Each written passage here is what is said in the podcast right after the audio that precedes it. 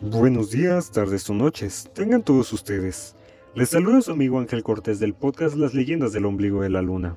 El día de hoy les narraré una historia proveniente de Mexicali, la cual es la de un bar que surge cada 2 de noviembre.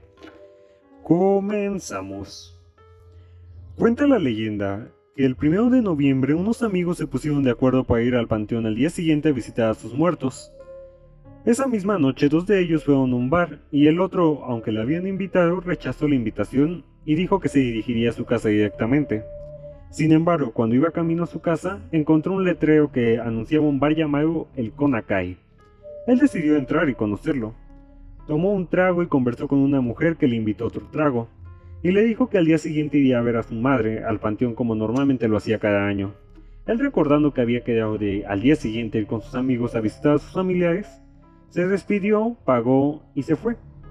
Al día siguiente fue con sus amigos al panteón y les contó que en la madrugada había estado allí, en el Conacay, entre la Avenida México y López Mateos. Sus amigos estaban algo intrigados, ya que no le habían creído, porque ese lugar había estado cerrado desde hace bastante tiempo. Él dudó y los invitó a ir. Fueron y encontraron en ese mismo lugar en ruinas.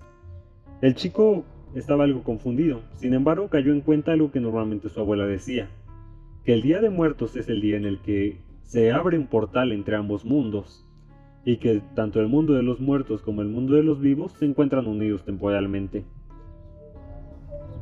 Ese chico y sus amigos contaron su historia, y bastantes más reportes de que el Konakai aparecía solamente el 2 de noviembre se hicieron presentes por toda la ciudad.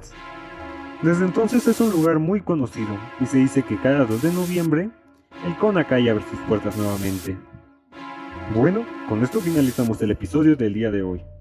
Buen día, tarde o noche tengan todos ustedes. No olviden seguirnos en nuestras redes sociales y nos vemos la próxima.